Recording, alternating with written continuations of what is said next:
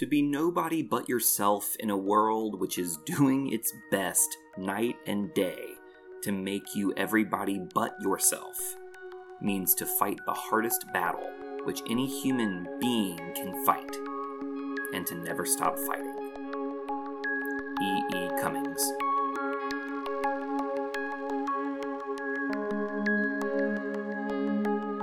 Bending Not Breaking The Gifts of Imperfection Edition, Episode 3, Guidepost 1 Cultivating Authenticity.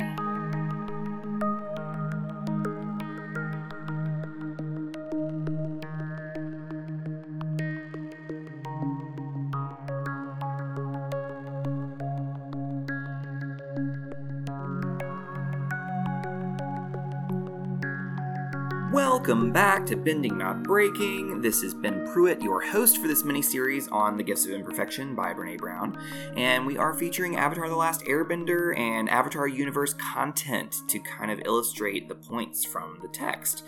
And this is our third episode, and in the first two episodes, we covered a lot of information from the first three chapters of the gifts of imperfection and that kind of just sets the foundation for the rest of this mini series because for the rest of the mini series we are covering guideposts to wholehearted living living and there are 10 of them. And so i'm really excited about today because we're discussing that first guidepost and i'm really excited to to dive into it with all of you. And you know as mentioned previously you don't necessarily need to read the gifts of imperfection in order to engage with this podcast and these episodes. Uh, and yet, it is a, the, the source text. It's the main thing we're drawing from. So I imagine that there would be a lot of rich content there that we aren't able to touch on that could deepen our collective understanding. And I definitely highly recommend it. Uh, I'm definitely still waiting for Brene to start sponsoring this podcast, but you know, it is what it is. Um, anyway, much like our understanding of the book will be enhanced by our knowledge and understanding of the the text. It will also be enhanced by our knowledge and understanding of Avatar. And if you're reading along, um, go ahead and plan for this episode to cover uh, Guidepost One, which in the again 10th anniversary edition is pages 66 through 73. And you might notice, compared to the last couple of episodes, that we have slowed down a bit in terms of page the pages that we're covering, right? And that is intentional. Um, we want to give plenty of depth to each of these guideposts. And so, just as a forward look to next week, uh, as you might have guessed, we'll be focusing in on guidepost 2, and that will be pages 74 through 83. All right yeehaw, this has been fun covering all the all the details. Uh, just as a, a, reminder that if you end up enjoying the the content of these episodes, I am offering a Patreon exclusive opportunity in which people can meet with me one on one. over the course of a month period, in which we will engage with the Avatar universe and talk about them in conversation with guideposts to wholehearted living in Brene Brown's Gift of Imperfection. And my goal is to kind of accompany you and walk with you on your own personal growth and development journey using the media of your choice as a guide in tandem with Brene's work. All right. Um, if you're interested, remember you can find that on BNB underscore pod. And if you want more information about that, you can email me directly at thearcofe at gmail.com. And then there's all the other perks that we know we have. We have many episodes released monthly, uh, sometimes more than that, sometimes less. We have um, live episodes that we do monthly. We have all kinds of things that you can check out and join in on. Uh, and you can find all of that at Patreon. Um, and our handle is BNB underscore pod. And that kind of brings us to the content of our episode. And so I'd love to take a moment to just reflect on our own lives and our own sense of authenticity. And I want to just give us a, a, moment to just reflect on that because I feel like in order to truly engage with this material, we have to be doing self reflection. And that kind of brings us back to my recommendation from episode one of the mini series, which is to, if you haven't yet, take the wholehearted uh, survey that is on Brene Brown's website. And that kind of gives us an inventory, it's a wholehearted inventory on where we stand uh, with all of these guideposts. And I wanted to give you a, a chance to re- remind you, I guess, to check that out so that we could go into this conversation with an understanding of where we feel we stand with this. So, uh, if you haven't yet uh, done that, feel free to pause this now and come back and we will engage because I'm about to start sharing uh, my scores and my reflection on that as well. All right. So theoretically, you have taken this little inventory, and you'll notice um, guidepost five is absent from the report. We will talk about that more when we get there, but uh, that's okay. We can definitely go on with today because today's content is present. So we are in this guidepost letting go of what people think and cultivating authenticity. And so this is guidepost one. It's the first bar on your wholehearted inventory. And I got around 60% on this, which, you know, I, I think I would have guessed ahead of time that I would have been higher. Because I've always felt that I have been so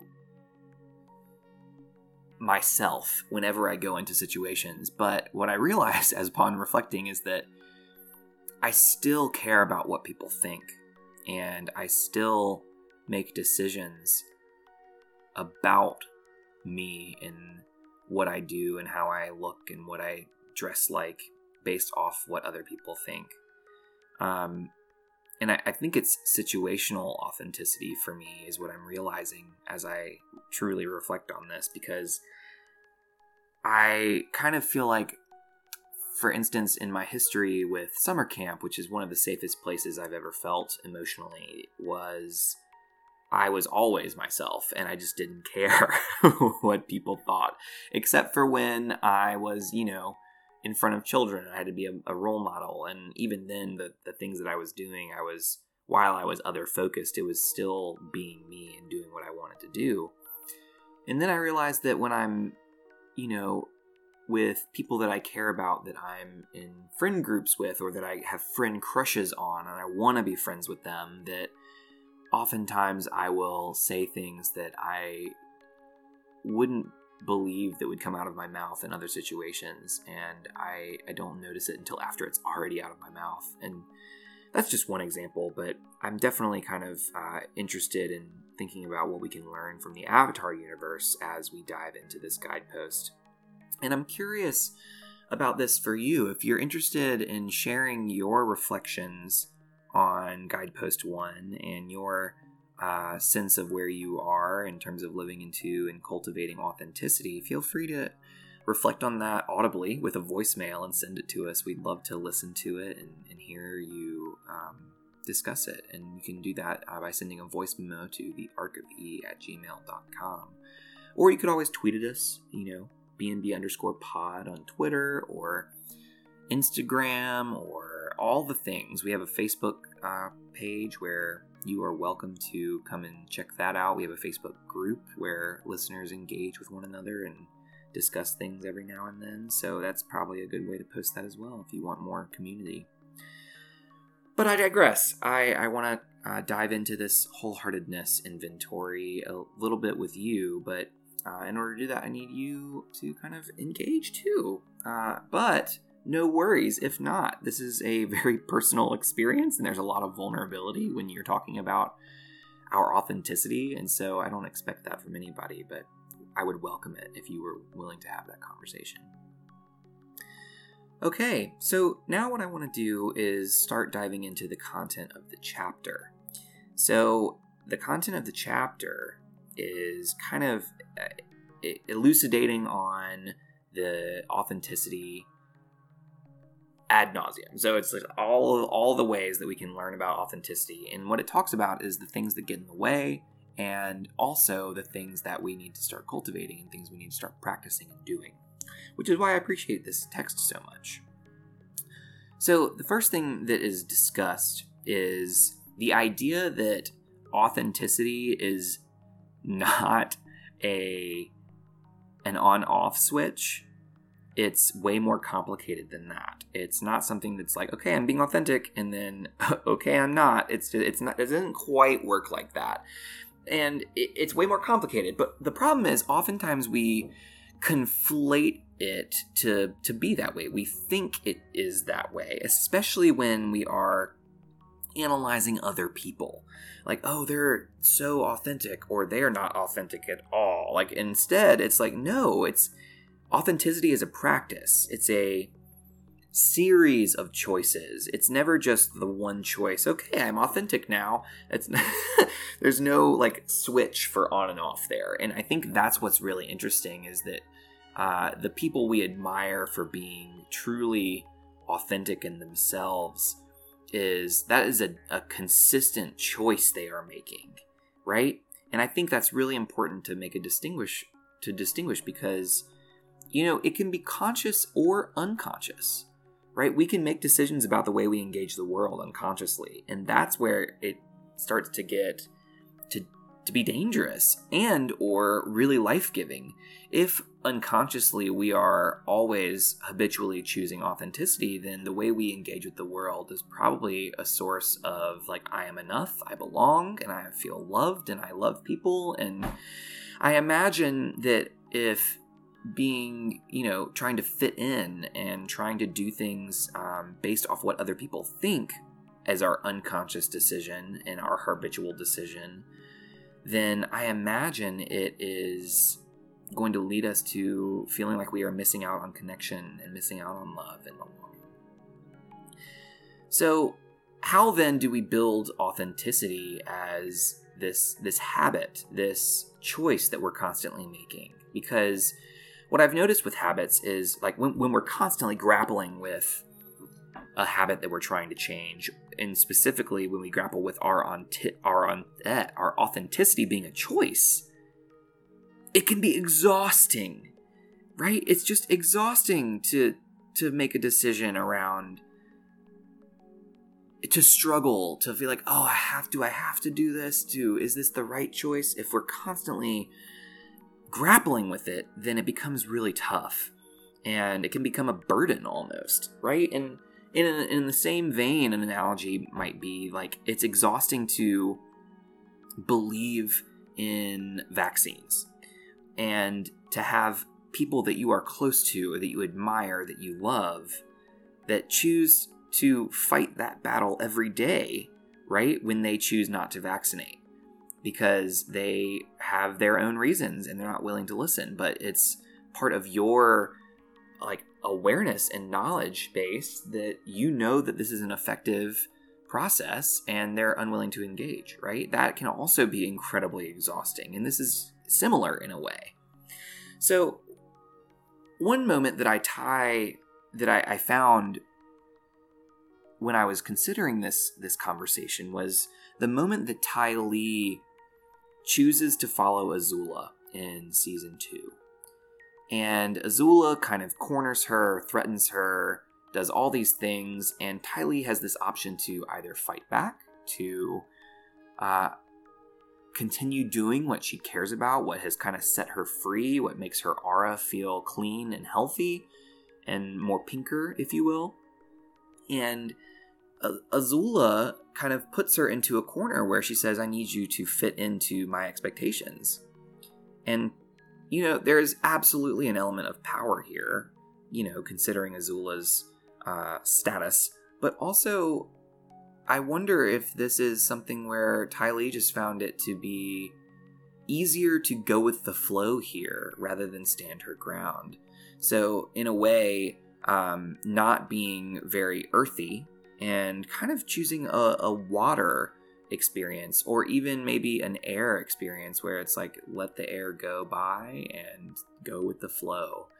Um, so I, I imagine that Ty Lee is kind of embracing a little bit more fire and uh, oh, not fire. That's not what I meant. A little bit more water and air qualities in this moment when she chooses to go with the flow. And you know, there are pros and cons, eh, or I should say, strengths and weaknesses that um, are involved with each of these elements, right? And you know, water is very strong and has so much going for it. So does air. And sometimes when not harnessed well, it can lead to going with the flow even when you don't want to, right? And so there's kind of a an ebb and flow to the way that we embrace these elements within us. So I just wanted to lift that moment up with Ty Lee choosing to go with Azula when she was kind of cornered and wanted to stick with the circus. So the next point that Brene lifts up is that in addition to it being this this practice we have to cultivate, it's a practice of choosing authenticity, but it's also a practice of letting go of who we think we're supposed to be and embracing who we are. And I just immediately thought of Korrasami here. And, you know, that is fleshed out especially well in the comic Turf Wars.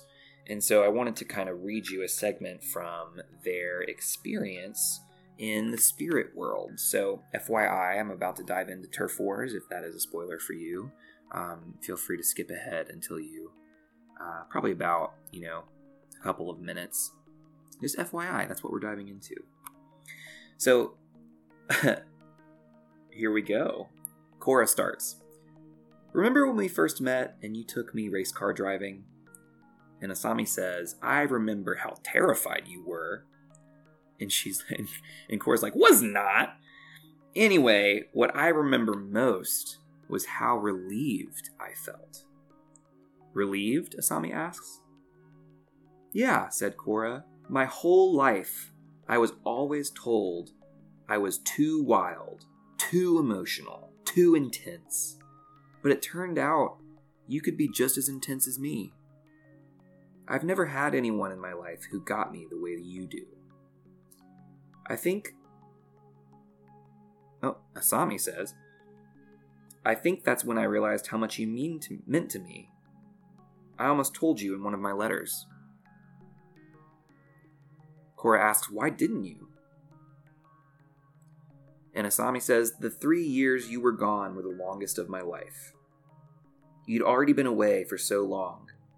I guess I was scared you didn't feel the same way. And if so, then maybe you'd never come back. So, this moment in this comic is just full of this authenticity practice and letting go of what people think and embracing who we want and who we are and cultivating the courage to be imperfect, right? And that's what Korra was doing on her three year sabbatical, right? It's what Asami was doing. She was grappling with these feelings and trying to do I tell her? Do I share that I care about her? And you know, I'm I'm a big proponent of like getting those feelings out and I don't always practice what I preach, but I definitely believe that why hold on, right? Like choose that authenticity and I believe that ultimately things will work out in the end when we share and working out does not always mean that it will work out in the way you expect it to. I just believe that sometimes it works out and it turns out um, the way that it would have no matter what. But that's not always true. So take that with a grain of salt. So anyway, especially the moment where Korra's like, I was 2x, 2y, 2z, like those are the things that we have to let go of what people think. People are telling us how we're supposed to act all day long, and we have got to stop listening. And instead, we have to really cultivate a sense of values within us so that when we act, we're, we're acting based off of the values and we're acting based off of the people we trust right? We definitely want to listen to the people we trust, but listening to the people who criticize us all day long is never going to help us be who we are meant to be right? Who we, which is who we are. And so ultimately, I, I think this moment is just a really good example of how we are constantly grappling with our feelings and we're constantly grappling with the demons within us, these shame tapes, if you will. And I and I think we have to just again cultivate that courage to be imperfect. And we have to set boundaries, of course, and we have to allow ourselves to be vulnerable with with the people we love. And you know, exercising the the compassion that comes from knowing that we are all made of strength and struggle. Right? So, in order to let go of who we think we're supposed to be, we have to be compassionate with ourselves. And we have to know that we are full of things that make us awesome, and we are full of things that we need to work on, right? But so is everyone else. And when we exercise that compassion with ourselves, we are less likely to be judgmental of ourselves and we're we're not going to be worried about what other people think. We're just going to embrace who we are. And then, you know, finally the the last thing that helps us really grapple with letting go of who we think we're supposed to be and to embrace who we are is when we nurture the connection and sense of belonging that can only happen when we believe that we are enough. And I think when Korra and Asami lean into this moment and, and share with one another when they're invulnerable, when they embrace the strength and struggle. They start to love each other more because they're able to love themselves more in this moment, right? And I think when we see each other through our the people we care about's eyes, when we see ourselves through the people we care about's eyes, all of a sudden we're able to love ourselves more. So I, I think we we have a greater capacity for love when we engage in relationship, right? And that's really hard. and it doesn't always have to be romantic at all, but it does. I, I think that we are we are wired for for people and for community, so in, in connection, right? Which is covered in the earlier episodes. But again, I thought that was a pretty poignant moment. And so now that we've kind of discussed these things that we need to let go of, you know, like in letting go of who we think we're supposed to be, it kind of also begs the question what else is required. And I think we were kind of touching on it, but authenticity demands wholehearted living and loving. And the problem with that is it's often really difficult. Um, so if it demands wholehearted living and loving, even when it's hard, even when we're wrestling with the the fear of not being good enough, even when we're wrestling with our own personal shame gremlins, and and especially when the joy is intense, right? That that we are afraid to let ourselves feel it at the like at those moments where it's just so good that I like oh no something's gonna go wrong, right? That's scary and I really feel like this this was tracked well with Aang in season three of Avatar: The Last Airbender. So Aang is constantly questioning himself, and he's like, "How do I go into this battle and not kill Ozai?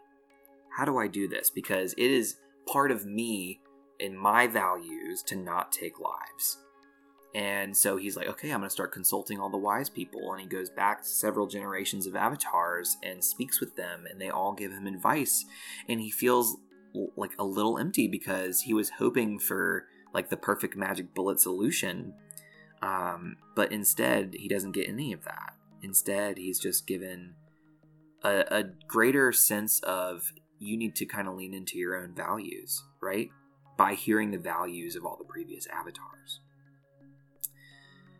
So I think that's also tracked when, you know, when Aang has started to learn all the elements, he's learning firebending, and then all of a sudden we get this episode of Nightmares and Daydreams that's just, ugh, it's so full of his anxiety and worry because he's ex- thinking he's going to have to do something that's outside of his authenticity, right? Outside of who he is. And I think just when Aang leans into this moment at the end of the series where he takes Ozai's bending instead of killing him, I think Aang shows us what it looks like to choose authenticity here. and that's a pretty extreme moment, but it's I mean, it feels pretty good to me. Like, but I'm curious, what are your thoughts on this? Do you see this this scene differently? Do you see this arc differently? Because it seems like he's constantly battling with do I make a decision that will, you know, forever go against my values or do I find a way to lean into my values? Right? And it's not always a binary solution, right? I'm not suggesting that it is, but in this case, it seems like that's what he was grappling with.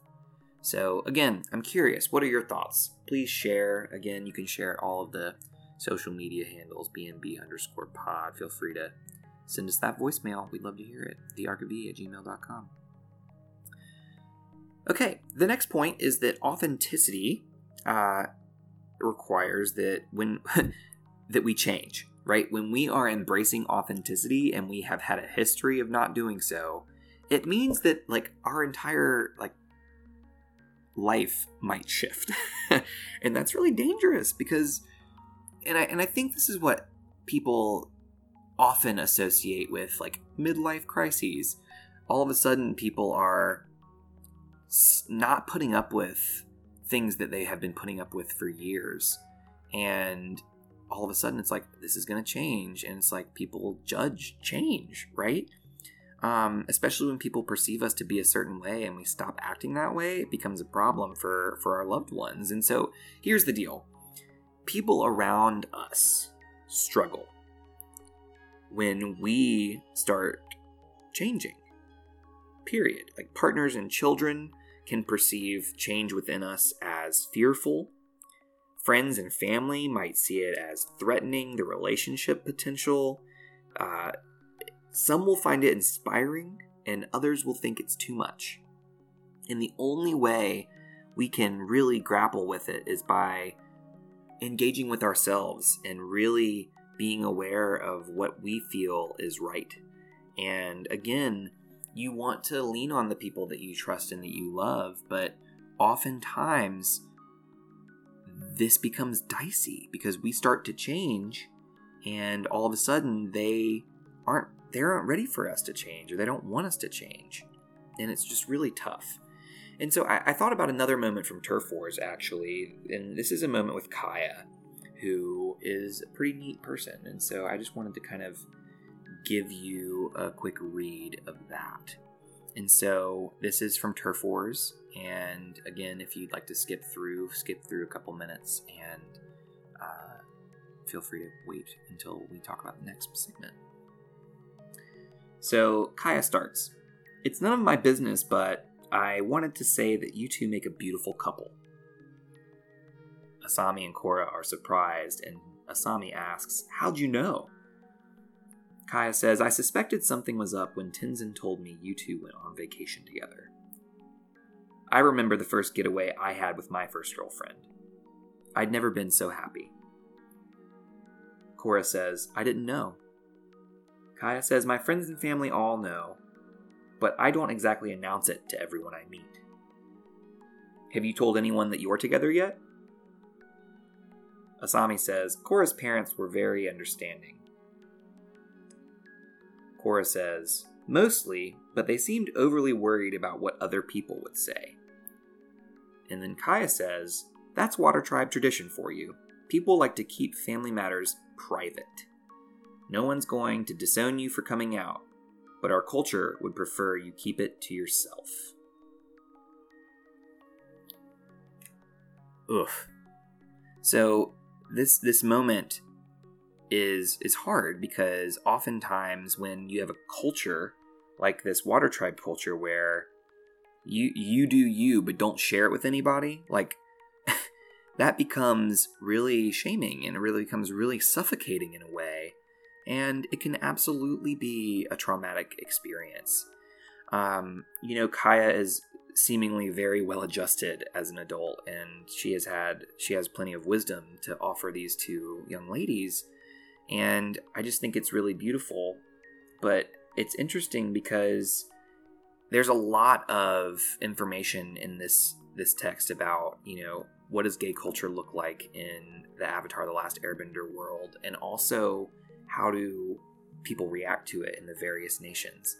And so I just wanted to kind of lift that up as an example because when we when we are perceived as a certain sexual orientation and then all of a sudden we and I, it's never all of a sudden but it can seem like it's all of a sudden to our loved ones we say hey this isn't true anymore.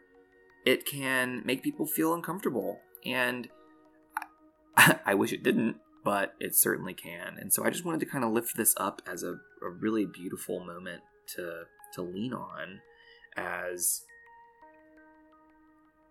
Kya talks about the Air Nation culture and how the air nomads were really accepting of differences and embraced everyone no matter their orientation. And I'm, I'm really glad that she got to grow up with Aang as an influence. So that is something that I appreciate.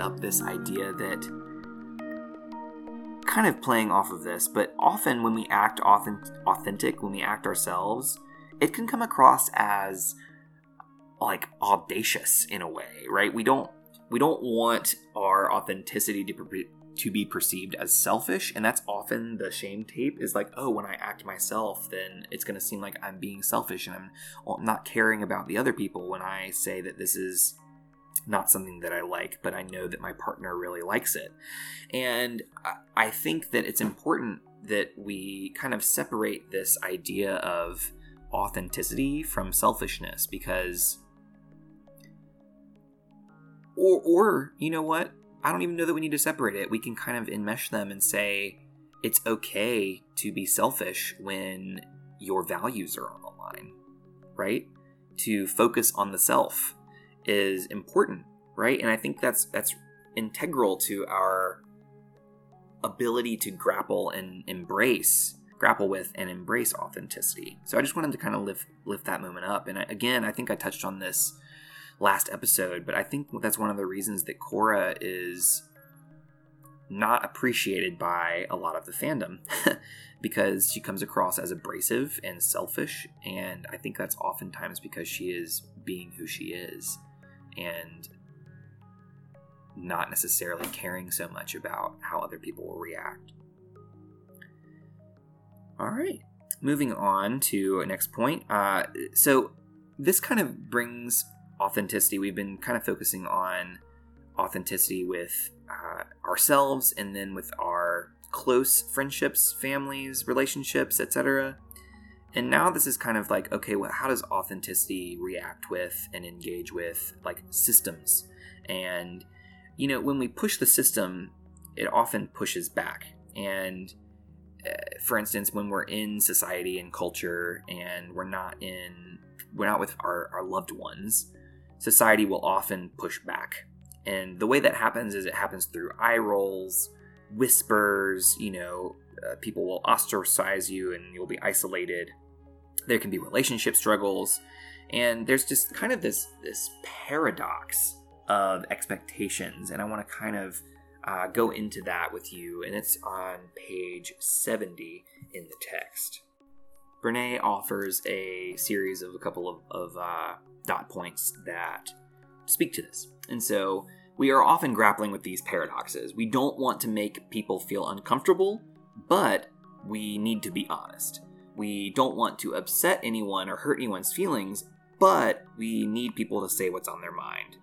We want people to sound informed and educated, but we don't want them to sound like a know it all. We don't want to say anything unpopular or controversial, but we want people to have the courage to disagree with the crowd.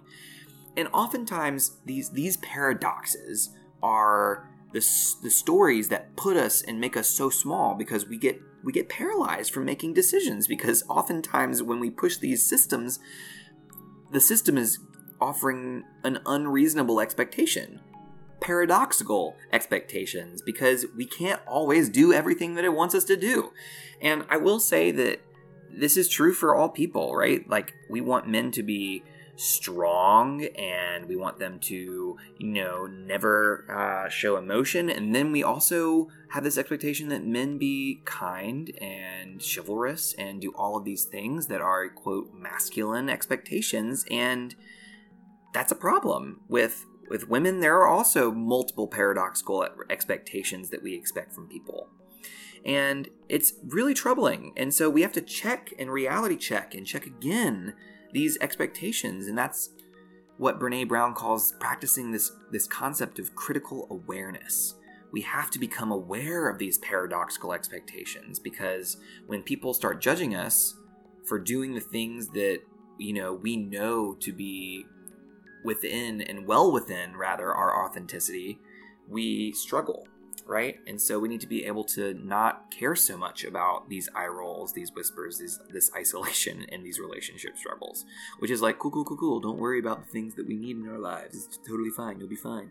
Um, that's not what I'm saying. I am saying we just need to kind of like, how do we begin to appreciate and value the loving relationships we have and their expectations and opinions more so than that of the stranger? Okay, uh, and you know who does that pretty well is King Bumi. Here's a moment from Book 1, Episode 5, The King of Omashu, to kind of help us dive into this subject a little bit. Thanks, but I don't eat meat. How about you? I bet you like meat. Is it just me, or is this guy's crown a little crooked? So tell me, young bald one, where are you from? I'm from Kangaroo Island. Oh, Kangaroo Island, eh? I hear that place is really hopping. cough, cough, indeed.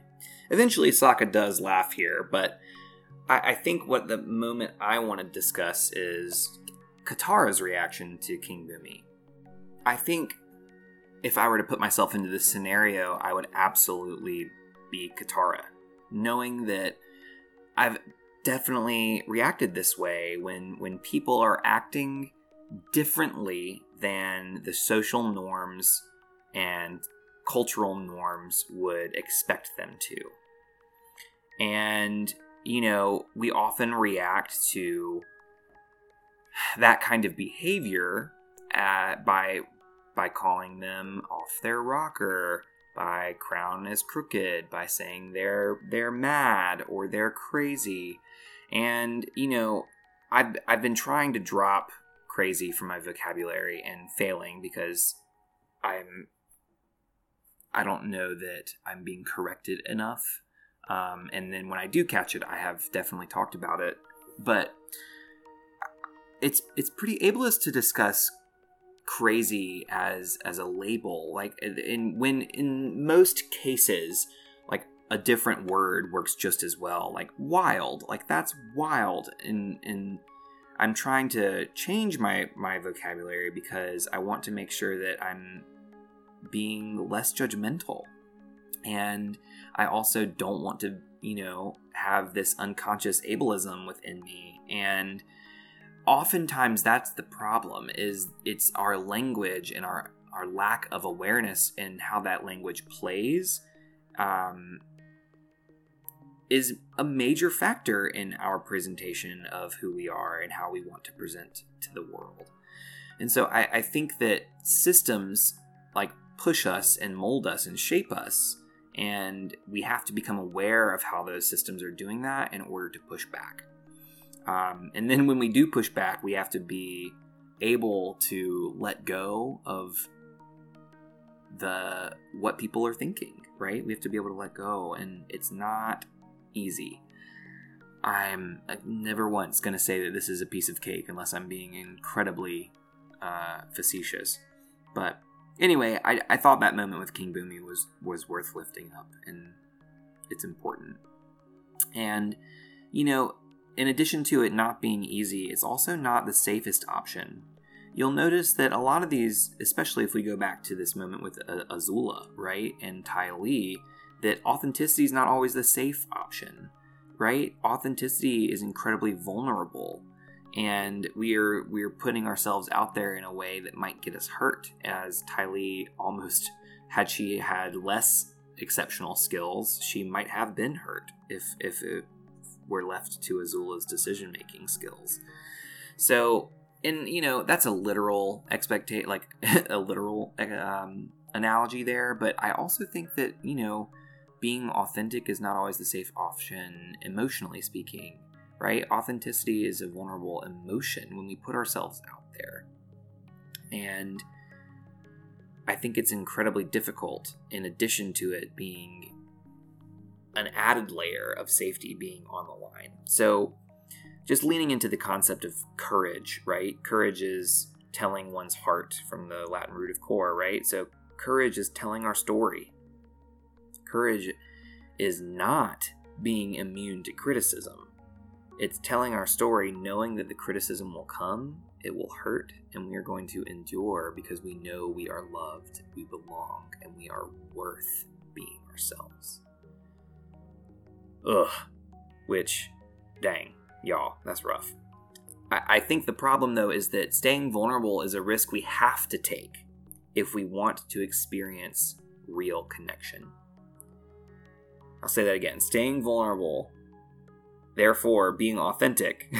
Authenticity is vulnerable. Like, so staying authentic and vulnerable is a risk we have to take if we want to experience connection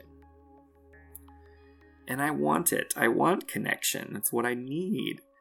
Right? And oh, it's just so big. So this kind of brings us to the near the end, right? And in the end, right, being true to ourselves is the best gift that we can give to our loved ones. Um, and that's just so important. So Brene Brown ends this chapter and all of these guideposts with um, DIG, which is her Deliberate, Inspire, and Get Going acronym. Um, and the ones that she lists is she in- includes this mantra that works for her for her deliberate uh, section. And what she says is don't shrink, don't puff up, stand your sacred ground. And I think again that relates to the content from last episode. It's like I don't want to shrink, I don't want to move away, and I don't want to puff up and move against, right? Instead, I want to stand my sacred ground, be who I am, and not worry so much about what people think. Don't let them puff us up or shrink us down.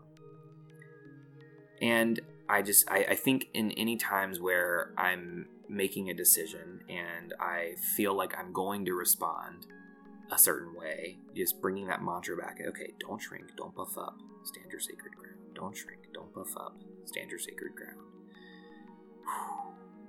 And if we take a deep breath and, you know, don't think that this has to be your mantra at all, right? Um, absolutely choose your own, right? It could be choose um, courage over comfort. It could be uh, all kinds of different things right? Whatever it is for you, think about what is the phrase that you can come back to that will help you make your decisions when you're when you're brought to the point where you have to make one. And I think that's where we can use that kind of deliberate. And I think the cool thing about this I moment is so we're moving from D to I, the inspire, is that courage is contagious. When we see other people being themselves, unconsciously or consciously, we are giving other people permission to do the same. So, uh, when again, when we are being ourselves, when we are being authentic, we are giving other people the permission. Not that they need it, But what we're doing is we're saying, hey, I'm going to be real. And what that means is theoretically, it's safe because for you to be real, or at least safer. And so courage is contagious, and we want to be someone who is spreading that. I want to be, especially, someone who is being courageous so that others can also be courageous. And finally, to get going, um, for for me, it's remembering that authenticity is kind of the filter when I'm being vulnerable. When I when I have a decision on the line, and I I want to make it a priority to be authentic over being liked, right? So for me, it's choose courage, right? Choose courage. That's that's going to be something that I'm leaning into more, hopefully, as I deliberate on this. Okay, if you have a moment of authenticity that you want to lift up from the Avatar universe, please connect with us. We would love to hear about it. And uh, in addition to that, if you have your a mantra that works for you, share it with us. If you have something, anything that you think we would be interested in listening to regarding this episode, the Avatar universe, or anything that we are kind of touching on, please let us know. We would love hearing from our listeners. And I really just want to thank you all for, for being here today and listening to this. So, uh, just a preview for next time again. Next time we'll diving into Guidepost 2, which is a 74 through 83 in the 10th anniversary edition. And this is all from the Gifts of Imperfection. And who knows? We'll see where that takes us into the world of Avatar. Um, thank you so much to all of our patrons for being a part of our podcast and helping us grow and helping us lean into doing this. We're really excited to uh, dive into the season two of Korra. That's really a big, big season for us. We're really excited about um, all of the content that's going to happen there. So uh, remember, for everybody, you can join us, tweet at us, Instagram us, DM us on all the medias at BNB underscore pod. My co host for our normal uh, content is um, Alex Mayfield, Sunshine, and he is running our TikTok and going through the entire Star Wars canon. So if you're curious about his feedback and uh, content on Star Wars, you can follow him on TikTok at BNB underscore pod. And thank you all so much for being a part of this. If you have really liked this episode, remember you can give us a review on wherever you listen to your podcast because the reviews really make a big difference.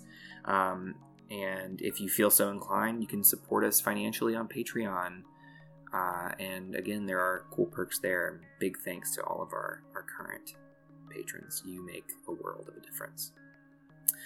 Okay. Um, thank you all to Brene Brown. Thanks for offering this text for us to learn from. Thank you, Alex Mayfield, Noah Blanchard, and Max Gongaware. And that is the end. So until next time, be well and do